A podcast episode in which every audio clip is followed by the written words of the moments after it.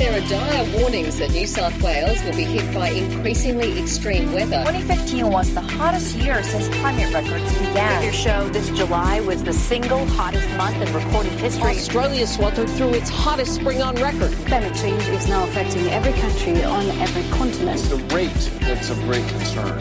And what do you put that rate down to? Oh, it's human activity. We have everything we need. Some still doubt that we have the will to act. But I say the will to act is itself a renewable resource. Hello, and welcome to episode 55 of Climactic. I'm your host today, Mark Spencer, and while I may be at the University of Melbourne right now, in the Parkville campus, in the Living Pavilion, with the sounds of an aural landscape behind me, surrounded by native grasses and native plants, we're not sticking around Melbourne today.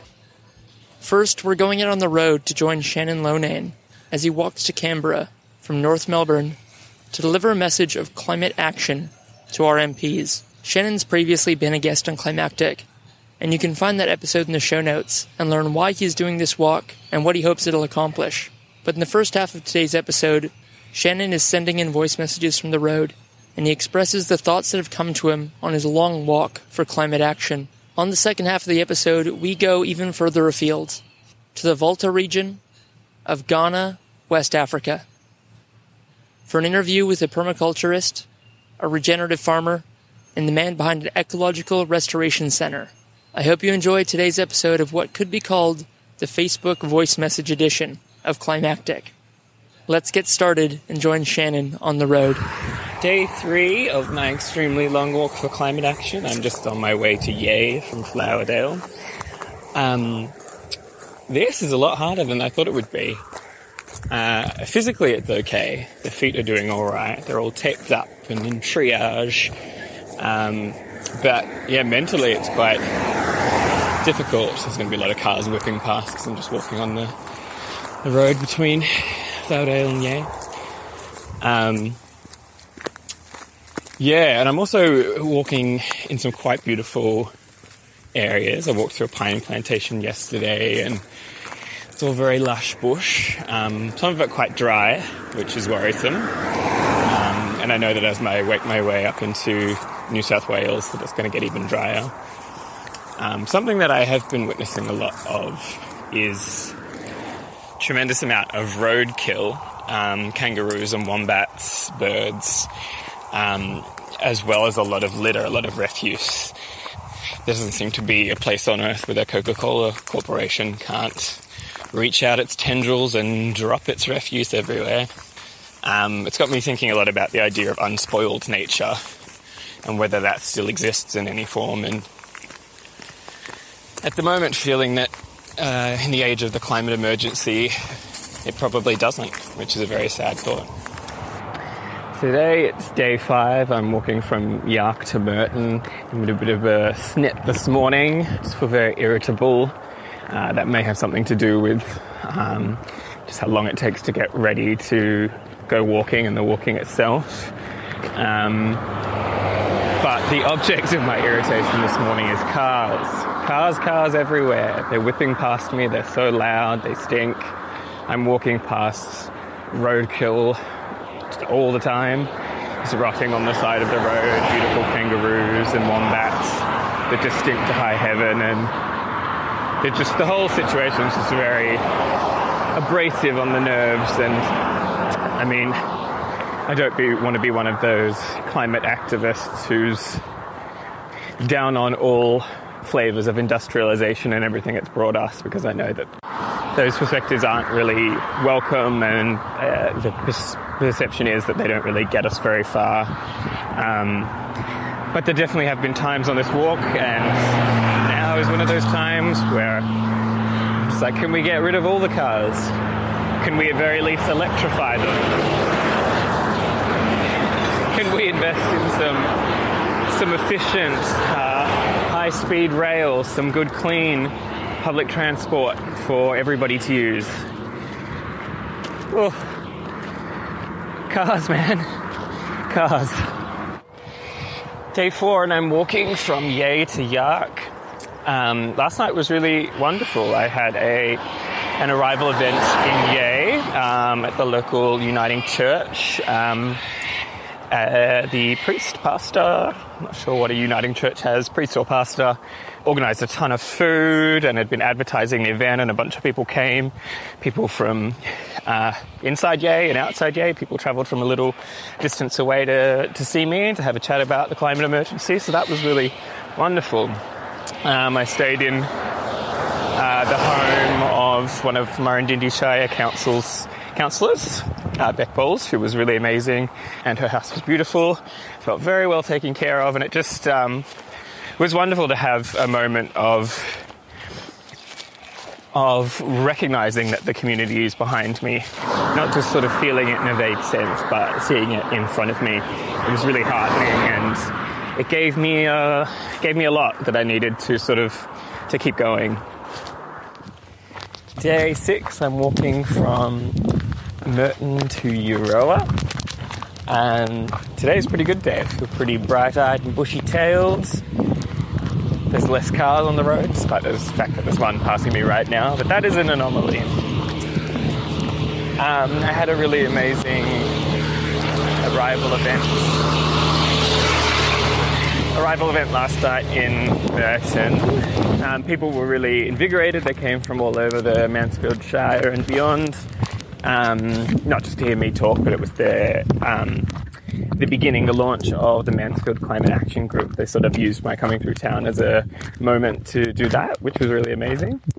Um, and what I was just feeling from people was a real energy um, for climate action and uh, enthusiasm to just get started, um, but a sort of inability to find find a place of attack. Where where am I going to start? What is going to be my niche, my role? Um, and it is really hard when we don't have government pointing a way for us, um, when they aren't regulating for stronger fuel, uh, futures based on renewables.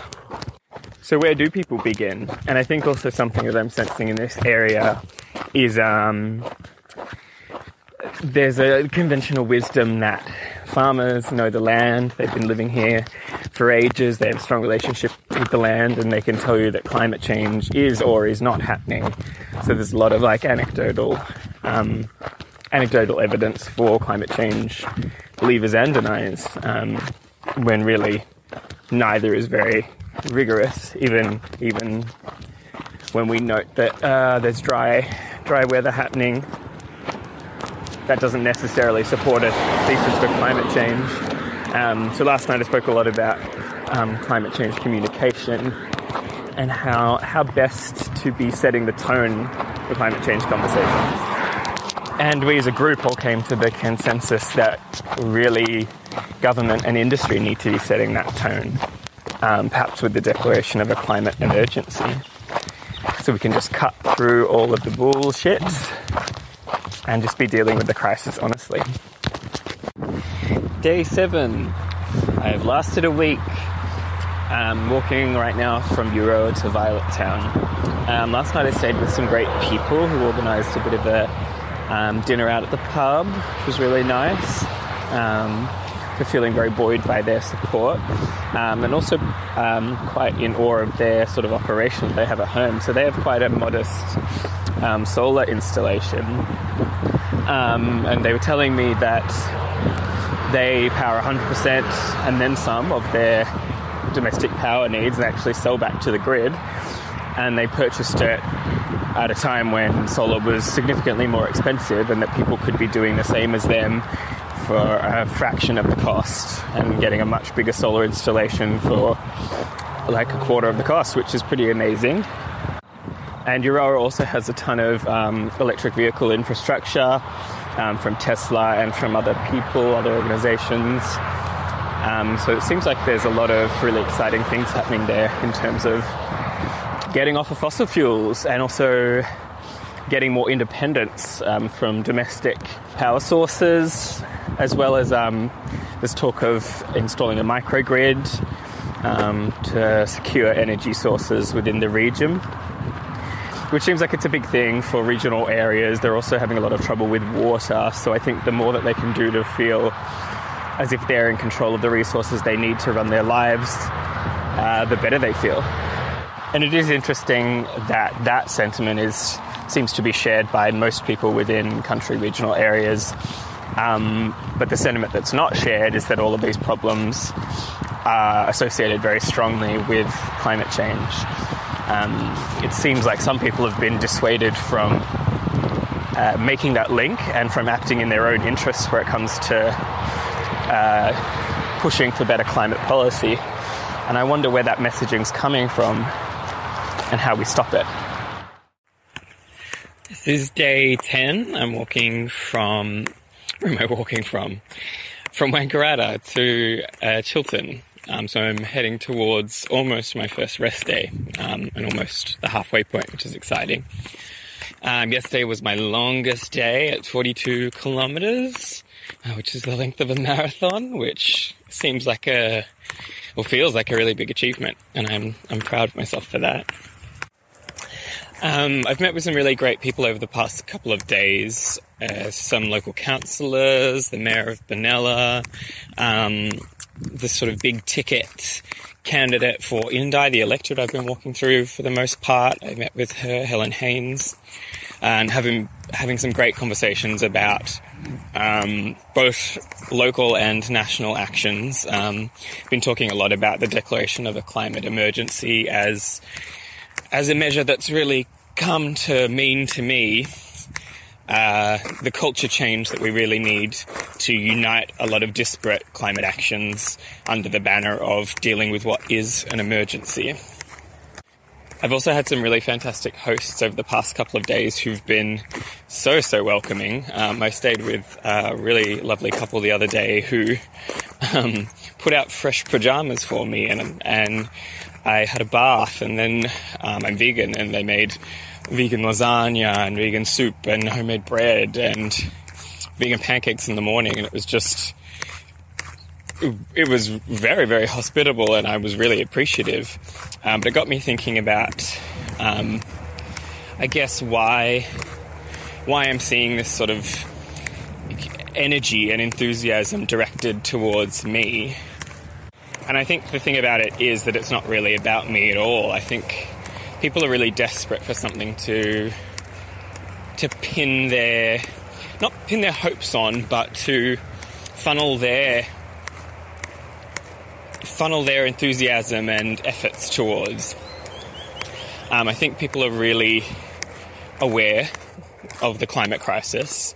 I feel they are very dispirited with the lack of direction on the part of governments, um, and that goes for uh, policy that governments are putting out, but also signposting as to what individuals can do. Because I think individuals are very ready to take actions, um, but they don't have anyone telling them what to do. So at the moment, I'm the lucky recipient of that support, but I would really love to see governments offer people an avenue for this sort of enthusiasm and, and power. So it's all about symbols, right? And I think at the moment, um, we're all trying to find a way to push that collective boulder up the hill, which is climate action. And I think in the areas that I'm passing through, uh, we're all getting behind me and this walk and getting me to Canberra as a way of expressing that readiness to push that bigger boulder up the hill, which is tackling the climate emergency.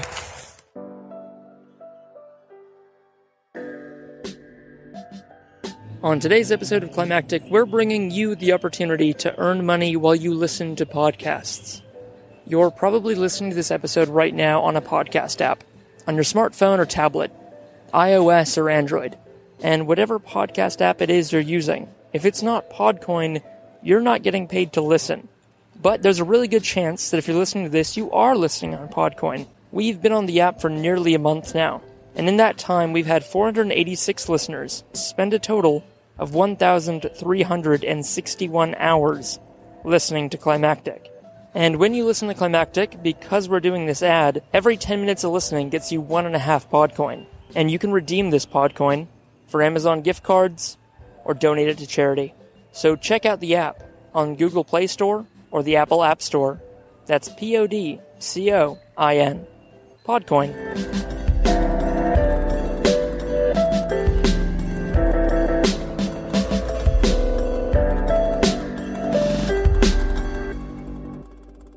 Hello, Matthew.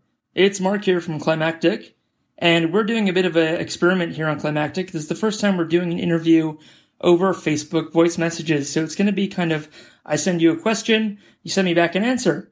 So we'll see how this goes. So, as I'm sending this message, I'm sitting in my apartment in the suburbs of Melbourne, Australia. Just off the bat, it's uh, 7 a.m. where you are now.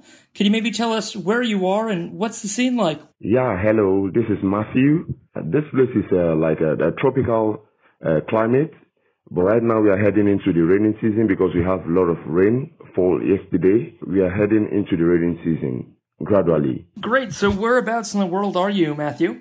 I am located in the Volta region, Ghana, West Africa. So, Ghana, West Africa. Okay, I admit I don't know a lot about the region. So, can you maybe help me learn a little bit about Ghana and what you're doing there and, and what the area is actually like? I'm imagining it's quite agricultural. So, if the area is growing a lot of crops, what kind of crops are they growing? And, and you said the, the rainy season's coming soon and it's quite tropical. What's it really like there on the ground?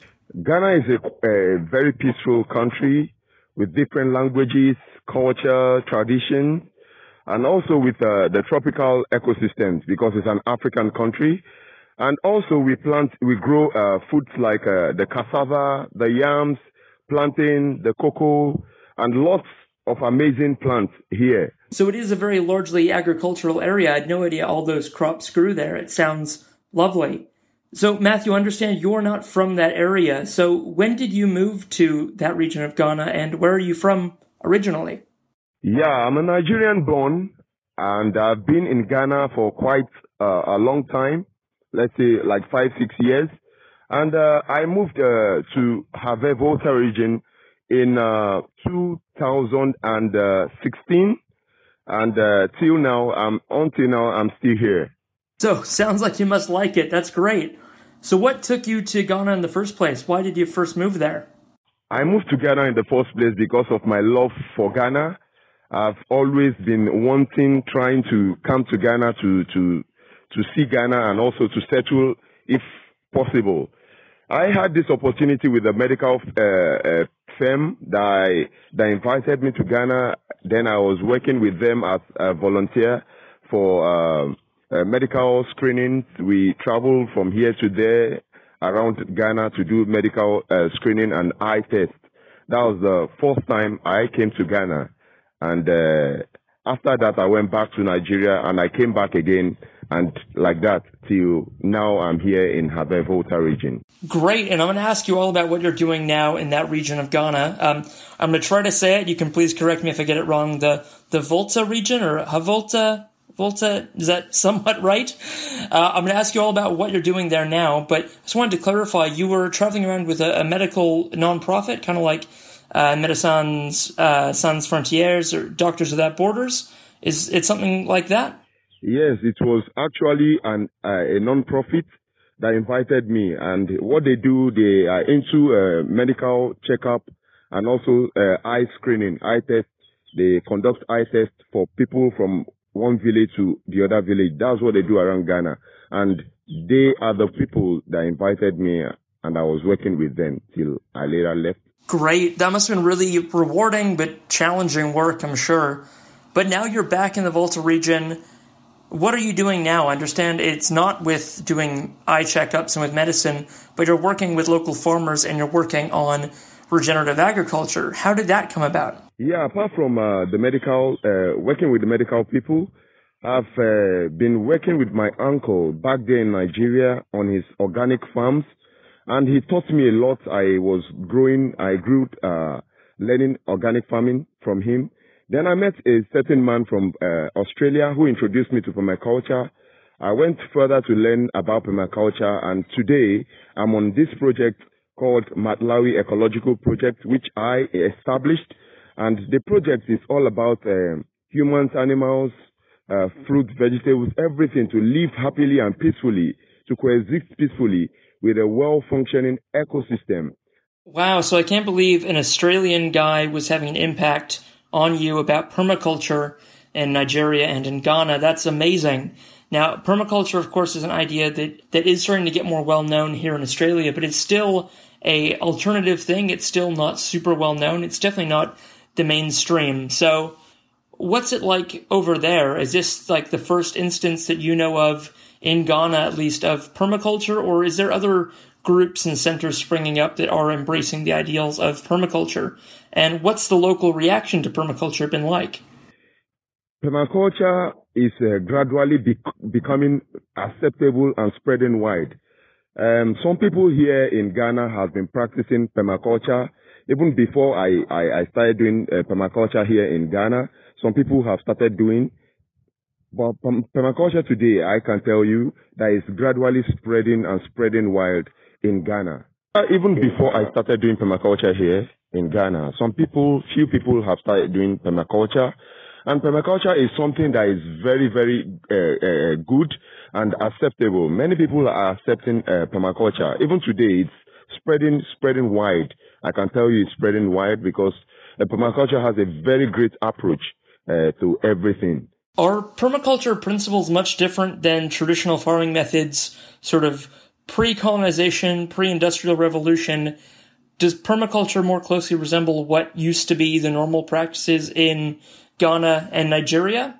Or are there some differences to the permaculture way of thinking about agriculture that are different from the traditional methods? To me, I would say uh, permaculture is an advanced way of the traditional system. Yeah, that's interesting. That's a good way to put it. Um, back to your uncle's farm in Nigeria with his organic farming.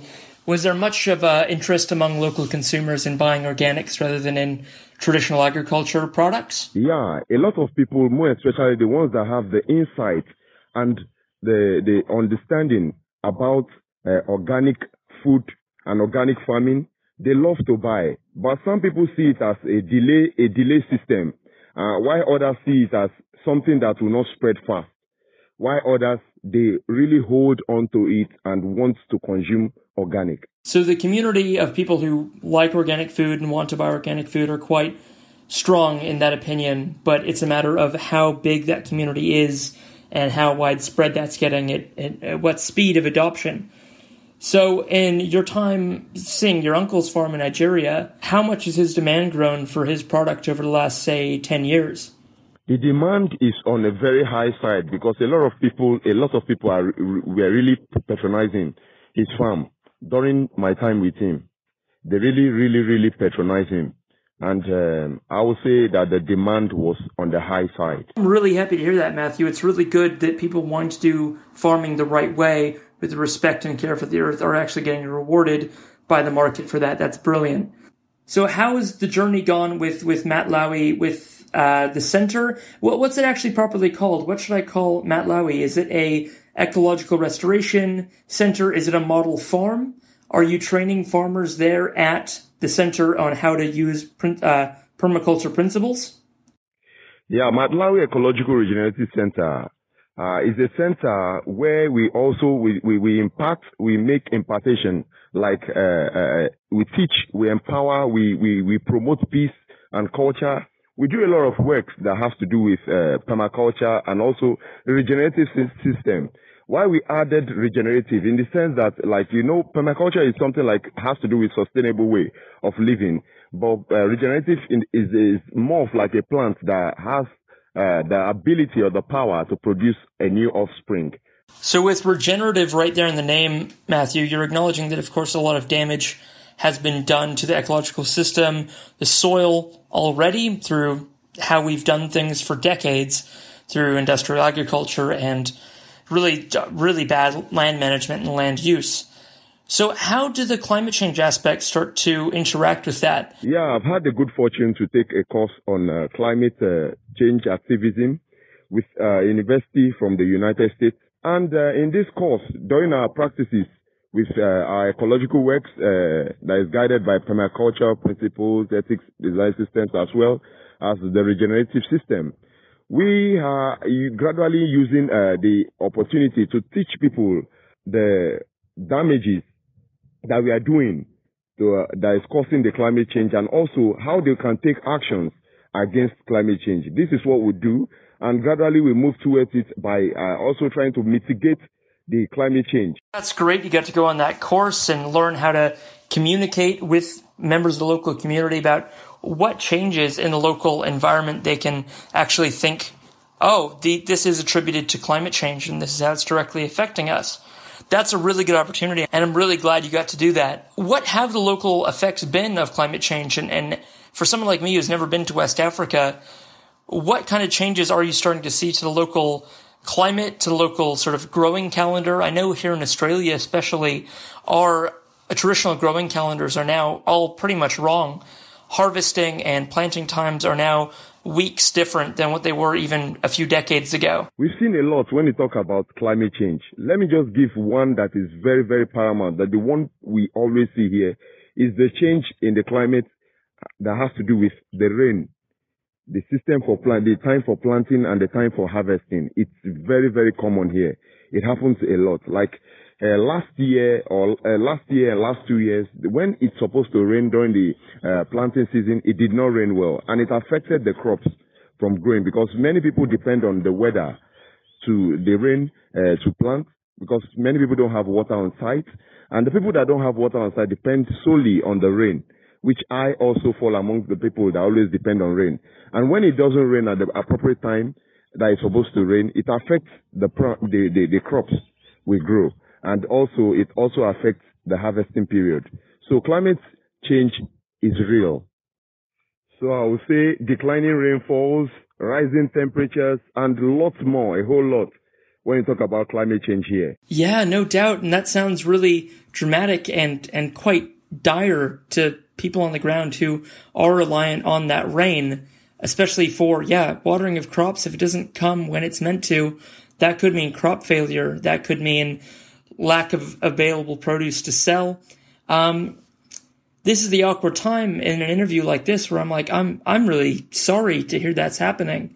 And just the act of, of apologizing for climate change, it might sound vague and sound like, well, that's just a, a platitude, but, um, truly this is an issue, I think, of we're starting to talk a lot more about climate justice and climate equity.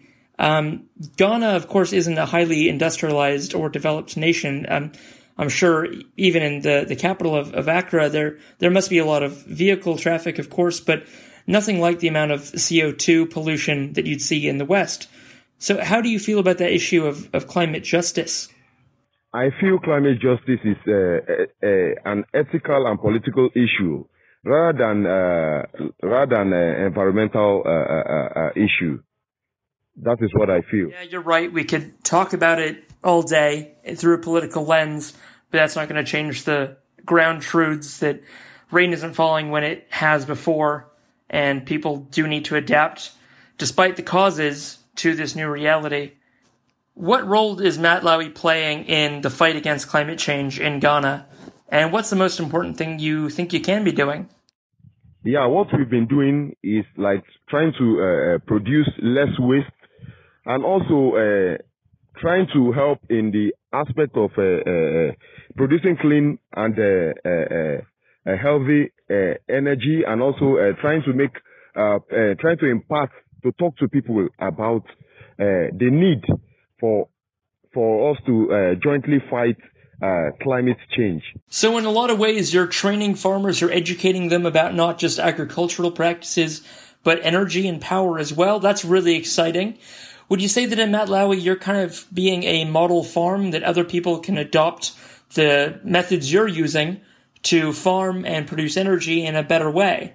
Would you say that's right? Yeah, here at Mattlawie, we are trying to uh, uh, uh, not just uh, teaching people how to farm or doing it uh, just uh, ecological, but we are also trying to teach them how to fight climate change and also model patterns for for industries, farmers, even some students and things like this so that we all can have a better planet to live in. Fantastic. So you mentioned power there, and I'm really curious about what that looks like on the farm. Are you uh, doing any forms of power creation on the farm yourself? Presently, not, but there is a plan to put that in place.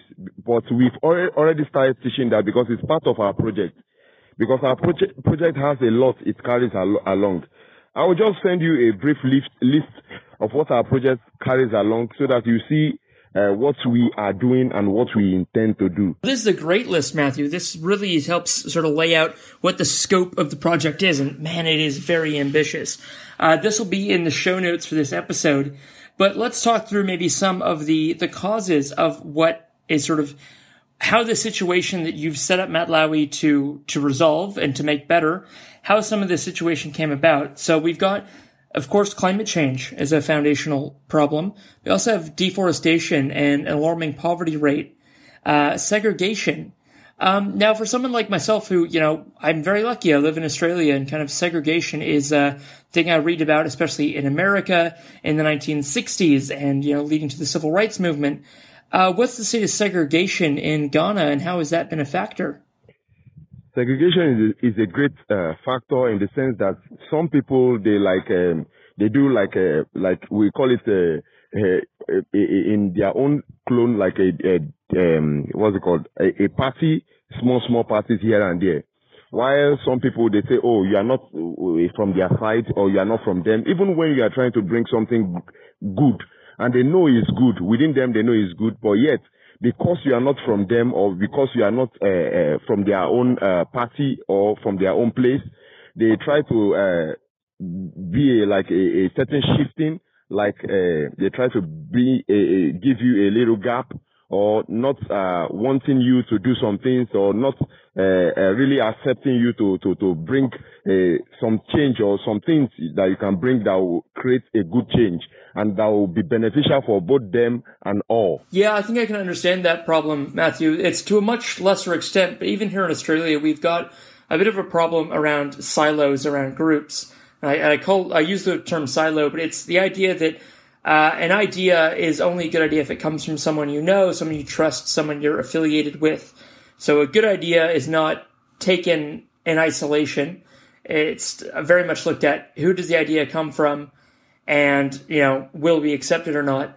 Now, I'm curious when you say parties, is that also, is, is tribes accurate or is that no longer really a factor so much? I, I know that at least in some African nations, you know, tribalism and that sense of yeah, where you're from and who you are matters more than kind of what you do. Is that one of the factors at play there in the Volta region? Yeah, the tribal also tends to go around with this segregation of a thing. It's it's one of the factors, the tribal thing. Yeah, which we are trying to uh, uh, uh, stop through this project. We are trying to carry everyone along and trying to ensure that we really do things not based on uh, a tribe, but based on humanity. Great goal. I'm really happy you're doing that. That's the, definitely the way it needs to go if we're going to move far enough, quick enough on climate change to really avert some pretty terrible stuff happening. I'm personally really curious, and yeah, it's because of my bias here doing this show, but what's kind of like the media like over in Ghana? So, has there been much interest in from local news, whether that's you know, local newspapers or even you know TV shows, radio? In the story of what you're doing there at Matt Mattlawie? And if not, is there space for this kind of thing of what we're doing here in Climactic of uh, being a platform for groups to tell their own stories?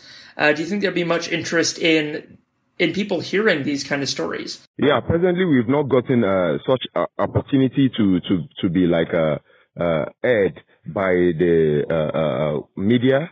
But when it comes to the media, the media has a great role to play in the aspect of in the area of uh, uh, uh, in the area of climate change, in the area of what we're doing to sensitize people, to let people really know that really what we are doing is impactful. What we are doing has a great role to play in the life of people, in our environment, in everything.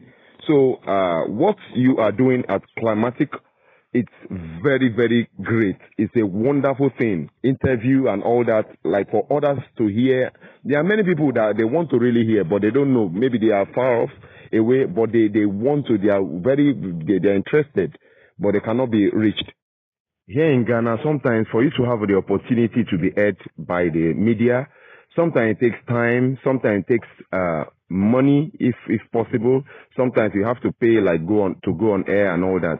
And sometimes they may just willingly be interested in your story. Maybe it takes time, or sometimes it takes people to know people before you can be heard and all that. So I think what you're doing is very great. It's a great opportunity for us to be heard, for us to be heard, for people to really know what we're doing. So it's very great. Oh, that's very kind of you, Matthew. Thank you for saying that. At Mattlawie, you're doing something really big and really cool and in an area of the world that I know myself and my audience, we didn't know a lot about before. So, what could this uh, opportunity mean to you? So, we're going to obviously be reaching a primarily Australian audience with this interview, Matthew. And I understand that on that list of uh, sort of the, the mission and the, the goals of Mattlawie, uh, that there are a couple needs there at the bottom of the page. And what you need is some eco-friendly and, and, and energy efficient buildings to be built there. Uh, what else do you need for Mattlawie to really achieve the mission that you're going for to educate farmers in the community in Ghana on what they can do to combat climate change? What can we possibly do, the climactic listenership, myself, how can we help practically you achieve this mission? Thank you for the opportunity given to us.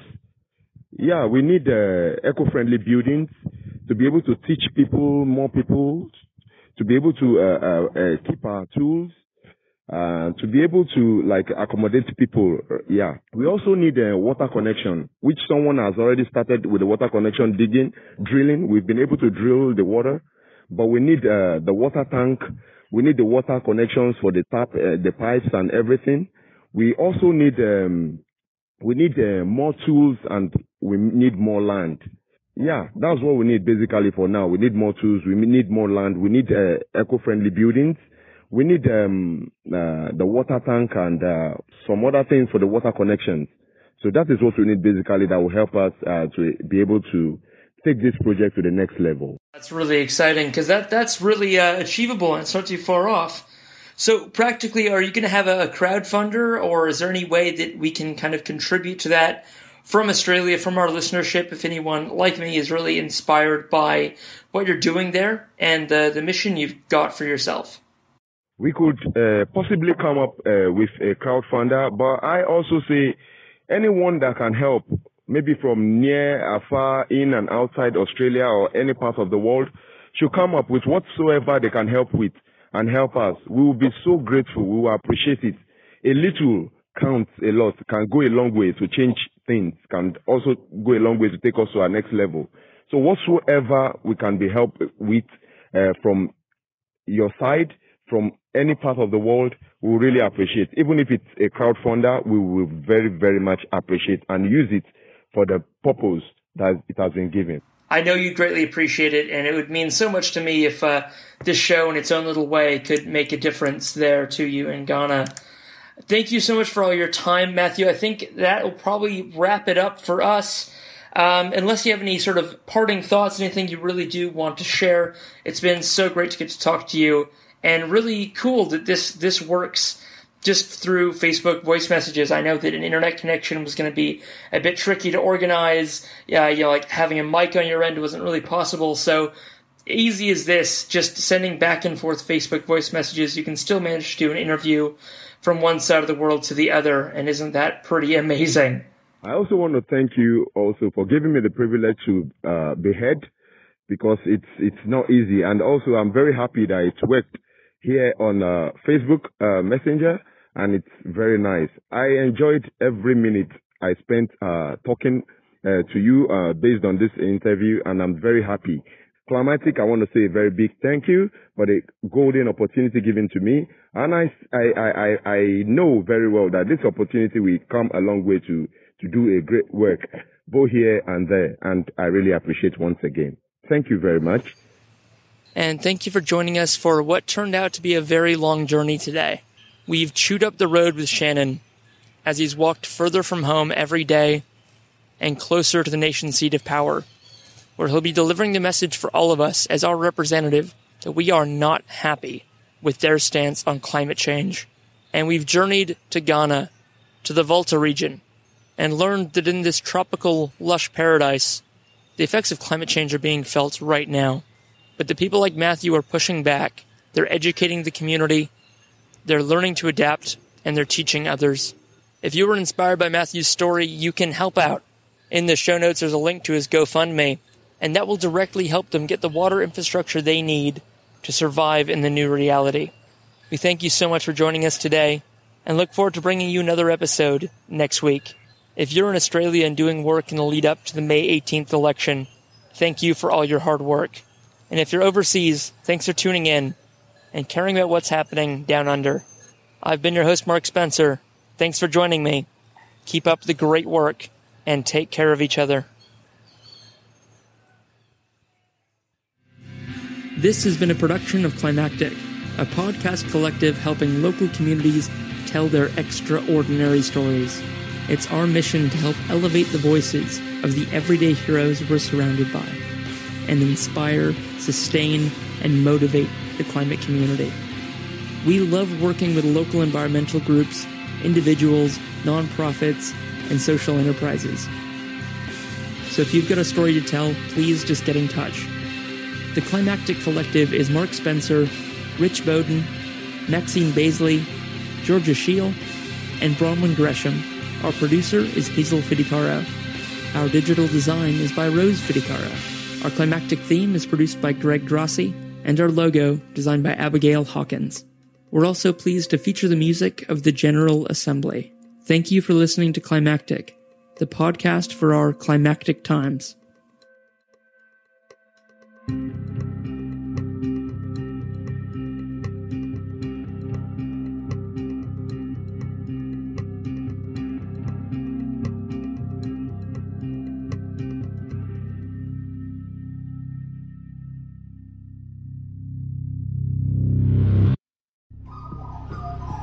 Climactic Collective.